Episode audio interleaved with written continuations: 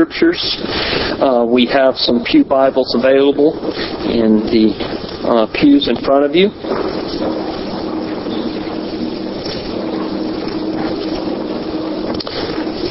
And in case you are visiting with us for the first time, we believe that the scriptures of the Old and New Testament are the inerrant and inspired and authoritative Word of the true and living God. And it is our uh, typical practice to uh, preach through books of the Bible. And so uh, we are now um, and have been um, moving through the book of Acts, passage by passage, we find ourselves in Acts chapter 6, verses 1 through 7. There is a uh, an outline on the back of your bulletins. Uh, it's rather general this week. Um, the title is incorrect. Instead of effective evangelism, it is divisions of labor. Please hear the word of God, beginning with um, verse 1 of Acts chapter 6. Now, in these days, when the disciples were increasing in number, a complaint by the Hellenists, and the Hellenists would be the um, Greek speaking uh, Christians. So a complaint by the Hellenists arose against the Hebrews because their widows were being neglected in the daily distribution. And when the twelve summoned the full number of the disciples and said, It is not right that we should give up preaching the word of God to serve tables.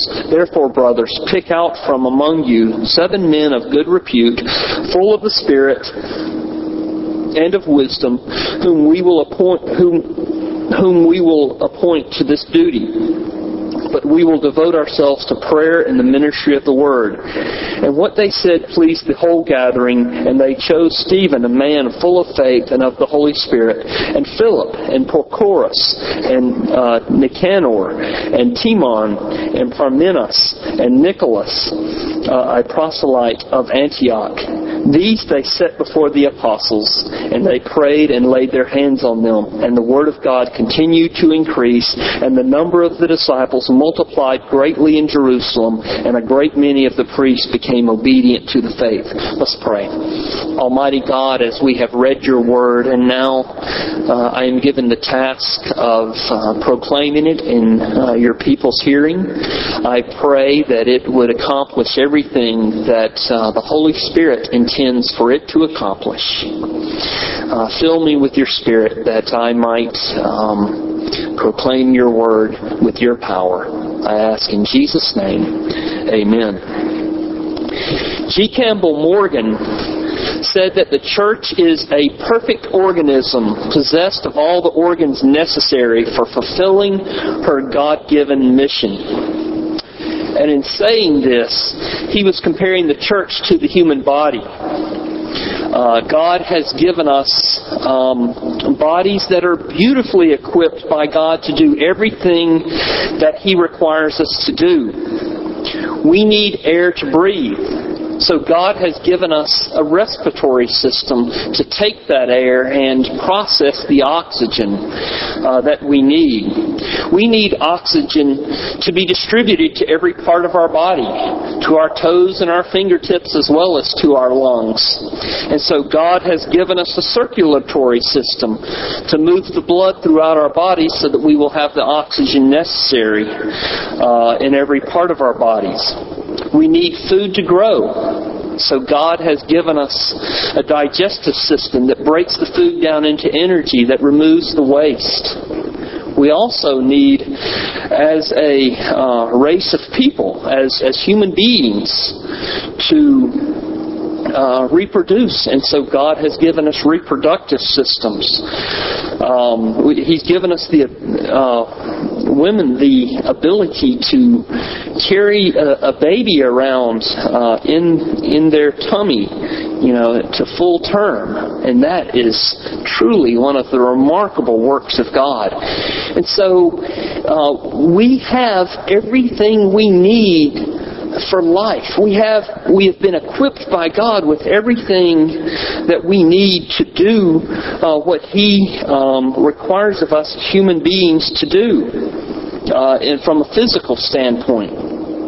And so likewise, God has equipped the church with everything necessary for her to fulfill her God-given mission. This applies to the church universal, the worldwide church, the church in Uganda, the church here in America, and it also applies here locally to us as a congregation. God has equipped Westminster Presbyterian Church with everything we need to perfectly and completely fulfill the mission that God has given to us we think of ourselves, I, I, I feel oftentimes as a as being a small church, as um, lacking some of the key resources that some of the larger churches here in Brandon uh, take for granted. But those resources that we do not have are not essential to our to our mission that God has given us. And by the way, we actually are one of the larger churches here in Brandon. I've heard statistics that over 75%, well over 75% of the churches here in America are under 100 uh, members. And so we are in the top 25%.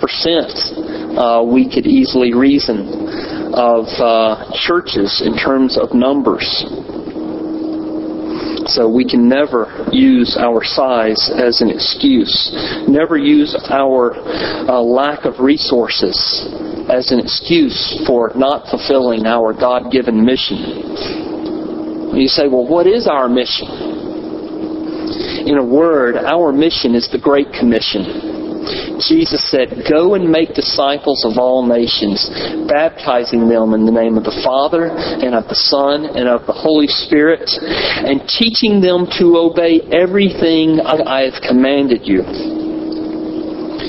This means, in short, that we as a congregation are tasked by God to go and make followers of Jesus Christ. This means that we are to be involved in the task of evangelism. Then we are to baptize them, which means connecting them to the body of Christ. How do we do this? Through loving and thoughtful care.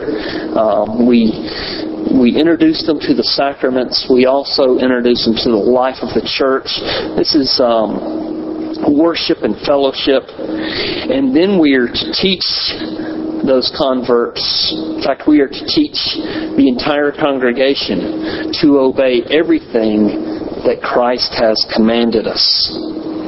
And this, of course, would be um, teaching, preaching, Christian education. So, evangelism, fellowship, worship, education, these are the basics.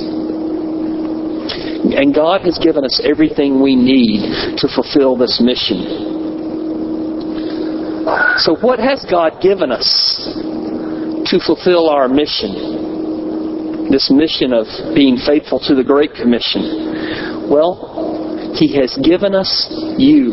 He's not only given you a pastor, He has given us as a congregation you. He has given you me with all my sins and my brokenness, but He's also given you you in all your sins, in all your brokenness, in all your insecurities, in all your hang-ups. This is who we are. The church, after all, is a hospital for sinners. But God has also given us you with your faith in Christ, with your spiritual gifts, and with your talents. And ultimately, that is all we need to fulfill our God given mission. And the early church was aware of this. That's why Luke notes in Acts chapter 6, verse 7, the last verse in our passage. And the word of God continued to increase, and the number of the disciples multiplied greatly in Jerusalem, and a great many of the priests became obedient to the faith. They were being faithful and successful in their God given mission. And so Luke wants to make sure that he notes this. The question for us is Will we be faithful? with the resources God has given us. The reason why this is important, and for me to mention this about our mission, is because our text this morning uh, talks about a division of labor within the church. The church needs to be organized in order for her to be effective in her work. In fact, the Apostle Paul addressed this issue. Apparently, they were somewhat disorganized in the church in Corinth. Everybody wanted to do the same thing and they were looking down on others who were who were doing something else. And Paul said, "You have no right to look down on them. What God, what they are doing, what what God has given them to do, is just as important as what uh, you were doing." So he said in 1 Corinthians chapter 12.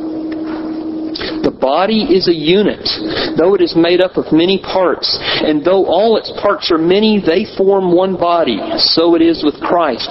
We were all baptized into one spirit, into one body, whether we were Jews or Greeks, slave or free, and we were all given one spirit to drink. And he goes on in, in 1 Corinthians chapter 12. And it's a little bit long. Um, but I didn't know where to stop because I thought it was all so important. He said, Now the body is not made up of one, of one part, but of many. If the foot should say, I am not a hand and I do not belong to the body, it would not, for that reason, cease to be a part of the body. And if the ear should say, Because I'm not an eye, I do not belong to the body, it would not, for that reason, cease to be a part of the body. If the whole body were an eye, where would the sense of hearing be? If the whole body were an ear, where would the sense of smell be? But in fact, God has arranged the parts in the body, every one of them, just as He wanted them to be. If they are if they were all one part, where would the body be? As it is, there are many parts, but one body. The eye cannot say to the hand, I don't need you, and the head cannot say to the feet, I don't need you. On the contrary, those parts of the body that seem to be weaker are indispensable, and the parts that we think are less honorable, we treat with special honor and the parts that are unpresentable are treated with special modesty, while our presentable parts need no special treatment. But God has combined the members of the body and has given greater honors to the parts that lacked it, so that there should be no division in the body, but that its parts should have equal concern for one another. If one part suffers, every part suffers with it. If one part is honored, every part rejoices with it. Now you are the body of Christ, and each one of you is a part of it. What this means is that we at Westminster Presbyterian Church need every single one of you. None of you are expendable. Your gifts, however slight they you may think they are, we need them and you have been given those gifts by God. Your health, however fragile you may think it may be, must not keep you from serving here in this body. Because at the very least, you can do the most important work of all, and that is lift up this congregation in prayer continually. We need it. On the other side of the coin, none of us is greater than anybody else. We all have our jobs to play, our, our jobs to do. We all have our roles to play. We all have our gifts that we need to exercise. And this is important for our understanding of this passage because an issue had arisen here in the early church. So if you'll look with me at Acts chapter 6, the, um, this issue required the wise action of the apostles. And before we look at the passage in uh, detail, I want you to remember that the early church had, had grown rapidly in its first several weeks of, of existence. It started on the day of Pentecost with 120 people gathered together in prayer. Just a few months later, this 120 people had grown to many thousands. In fact, some of the commentators were speculating that the church at this time might have been over 20,000 people strong. I don't know where they all would have gathered. I've been wondering about that all week. Um, I know that they gathered in in various uh, houses around the city. Um, the church history, as well as the testimony of Scripture itself, tells us that. But amongst these many thousands of people, there were different cultures, there were different nationalities, all represented amongst these believers. And amongst those, undoubtedly, were many who were turned out, turned out of their homes because of their faith in Jesus Christ. They were cut off from their families because they had taken Jesus Christ to be their Lord and Savior. This apparently included several widows. And remember that in their day and age, there were no forms of welfare, there were no forms of Social Security, there were no life insurance pay, payouts that uh, would go to any widows. If you were a widow and your children did not take you in, if they turned you out because of your faith in Jesus Christ and rejected you, then you were in a very desperate situation. Remember in the previous weeks how we noted uh, at different times in the scriptures here in the in the book of Acts they were uh, people were selling their lands and their possessions and giving all their money to the church. Well, part of this money that was coming into the church was being distributed to the widows but there were some Greek speaking widows, or rather some Greek speaking Christians, who perceived that uh, this distribution was inequitable, that more of the, distribu- of the daily distribution of food and, and uh, clothing and money was going to the Hebrew speaking Christians than to the Greek speaking Christians. So you see in verse 1, Now in these days when the disciples were increasing in number, a complaint by the Hellenists, which would be the Greek-speaking Christians, arose against the Hebrews, and that would be the Hebrew-speaking Christians, because their widows were being neglected in the daily distribution. So how did the apostles respond to this complaint that had arisen? Did they become defensive and seek to justify their actions? No. Did they ignore the complaint? Of course not. So what did they do? They solved the problem. They called a congregational meeting to use the term that we would use today. You see it right here in verse 2. And the twelve summoned the full number of the disciples. So they called a congregational meeting. Jim, it would be uh, interesting to know if they gave a month's notice. our book of church order, and Jim's our clerk, says that we should we have to give a, a, a full month's notice before we have a congregational meeting. We have a congregational meeting in two weeks, and so you've been seeing in the bulletin uh, this notice about the congregational meeting. But that's what they did. They called a congregational meeting and then they made decisions on the divisions of labor in the church based on God's um, mission that He had given to the church. So we see in verses 2 through 4 he summoned the full number of disciples, and he said, It is not right that we should give up preaching uh, the Word of God to serve tables. Therefore, brothers, pick out from among you seven men of good repute, full of the Spirit and of wisdom, and we will appoint them to this duty. The first thing we notice in regard to this division of labor is that the apostles had a narrow yet well defined job description. What is their job description? They are to devote themselves to prayer and to the ministry of the Word. This job description uh, extends beyond the apostles and extends to the elders of the church today. I, as a teaching elder, have this job description. The ruling elders that serve this church uh, many of whom are sitting here up front since we are going to serve communion, uh, observe communion uh, this morning. They have this same job description. Uh, in fact, in the Greek it reads uh, literally, to prayer and the ministry of the word we will devote ourselves. That's how uh, this verse reads here in chapter 6. So, at its most basic level, this is my, this is the ruling elder's basic job description. Prayer is listed first. I believe it is mentioned first because I believe it is the priority.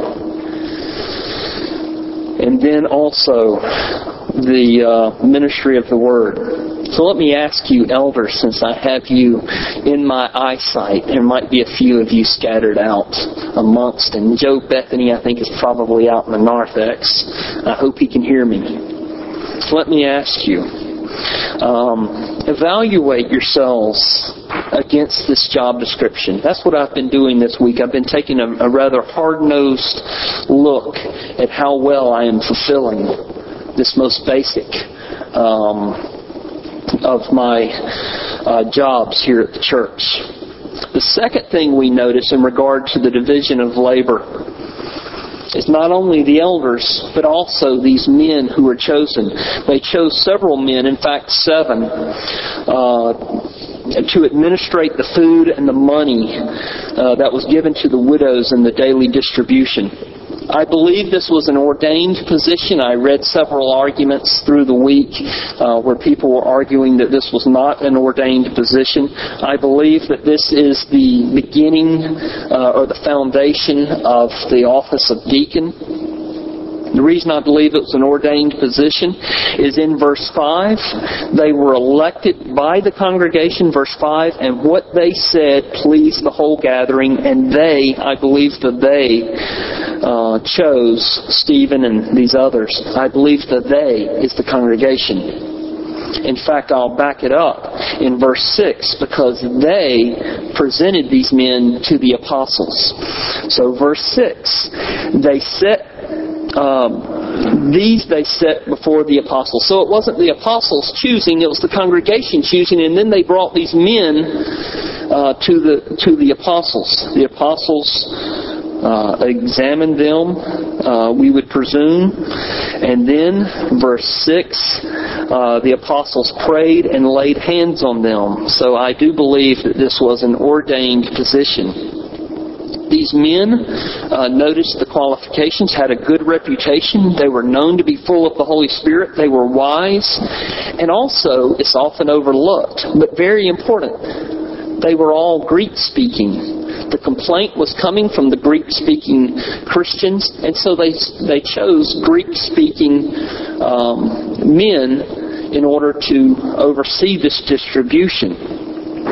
Each man had a Greek name Stephen, Philip, Prochorus, Nicanor, Timon, Parmenas, and Nicholas. The wisdom of the early church can be seen in choosing these Greek speakers to address the complaints of the Greek speaking Christians. I'm moving now uh, into the conclusion. I'm going to skip over this last point that is uh, listed on the back of your bulletin. The mission of the church determines the qualifications of the laborers. We have a couple of deacons coming before us in the next couple of weeks to be installed. And so uh, during that congregational meeting, I will speak more about the qualifications for officers. Instead, I'm going to move right into my concluding remarks. My first concluding remark is directed toward our God given mission. Our God given mission must be directed or must direct and permeate everything that we seek to be and to do as a congregation. We must be founded and focused on the Great Commission the Great Commission going and making disciples and then training those disciples to obey everything that Christ has commanded. Um, where do our worship services fall? Uh, this is a little disconnected, but uh, I thought it would be one of the questions that you might be asking. Uh, where does our worship services fall within this mission? I believe that our worship fall, services absolutely must fall under the Great Commission. I believe that the worship services are for believers to seek the face of God together to be to become re-enthralled with his glory, to become reinvigorated in their obedience. So I see it falling really under the second half of the Great Commission. To obey everything that Christ has commanded. We gather together in worship. We seek God's face. And we are reinvigorated when we are brought together as a congregation, like coals being pushed together in a fire to remember how glorious our God is and how great His love for us in sending His Son, Jesus Christ, to be our Savior. And as we gather together, we're reinvigorated in our faith and are more apt and encouraged in our obedience. But I do believe that a significant um, calling of our church is founded on this aspect of going, going to unbelievers.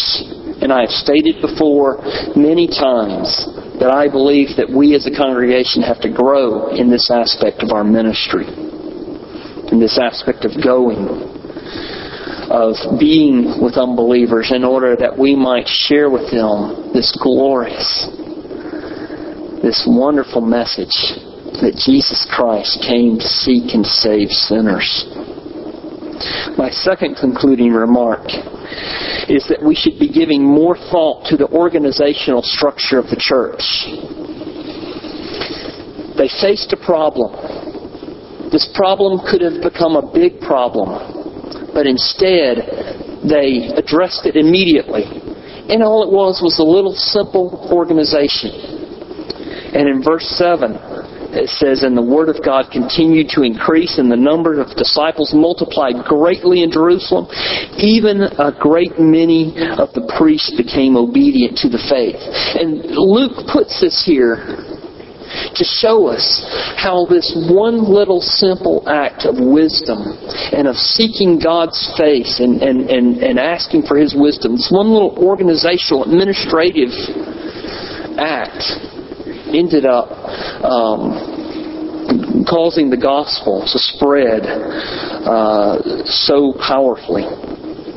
The session had a very successful uh, retreat last weekend, and we gave a lot of thought to the organizational structure uh, of the church. One of the things that we did, one of the most important actions that came out of this, is we formed an administrative uh, committee I don't know if you've heard the old joke about the church catching on fire, and what the different denominations, how the different denominations react to the church catching on fire. Well, the Presbyterians, of course, in this joke, and things are funny because there's so much truth in them. They formed a committee to uh, organize a plan so that everybody could leave the church in a decent and orderly fashion. Uh, the intention is for the administration committee to help us be more efficient rather than get bogged down. My third remark is simple. This passage tells us that we as a church can never let, leave the needs of our congregation left unmet. If you need assistance in whatever fashion, we are your family please do not hesitate to seek out one of the deacons or seek out myself uh, so that we can see how we might help uh, help meet your needs. That's why the office of deacon was created. And my fourth and final remark is that the Lord Jesus Christ oversees the church. This congregation, this church is not does not belong to us. It does not belong to me, it does not belong to the elders or the deacons. Jesus Christ is the head of the church. It must be organized underneath His rule. He, and He came here as the great physician, not to serve the spiritually healthy, but spiritually sick. He came not to call the righteous to Himself, but sinners. we here at Westminster are called to be His physician assistants, His nurse practitioners, if, you if you will, to serve each other here in the body of Christ as we seek to be with Jesus Christ as our great physician, a hospital for sinners. Let's pray together. Almighty God, as we have opened your word, and as I have sought to proclaim it faithfully, I ask, as I prayed at the beginning, that it would not return void, but would accomplish everything that you have uh, purposed for it to accomplish.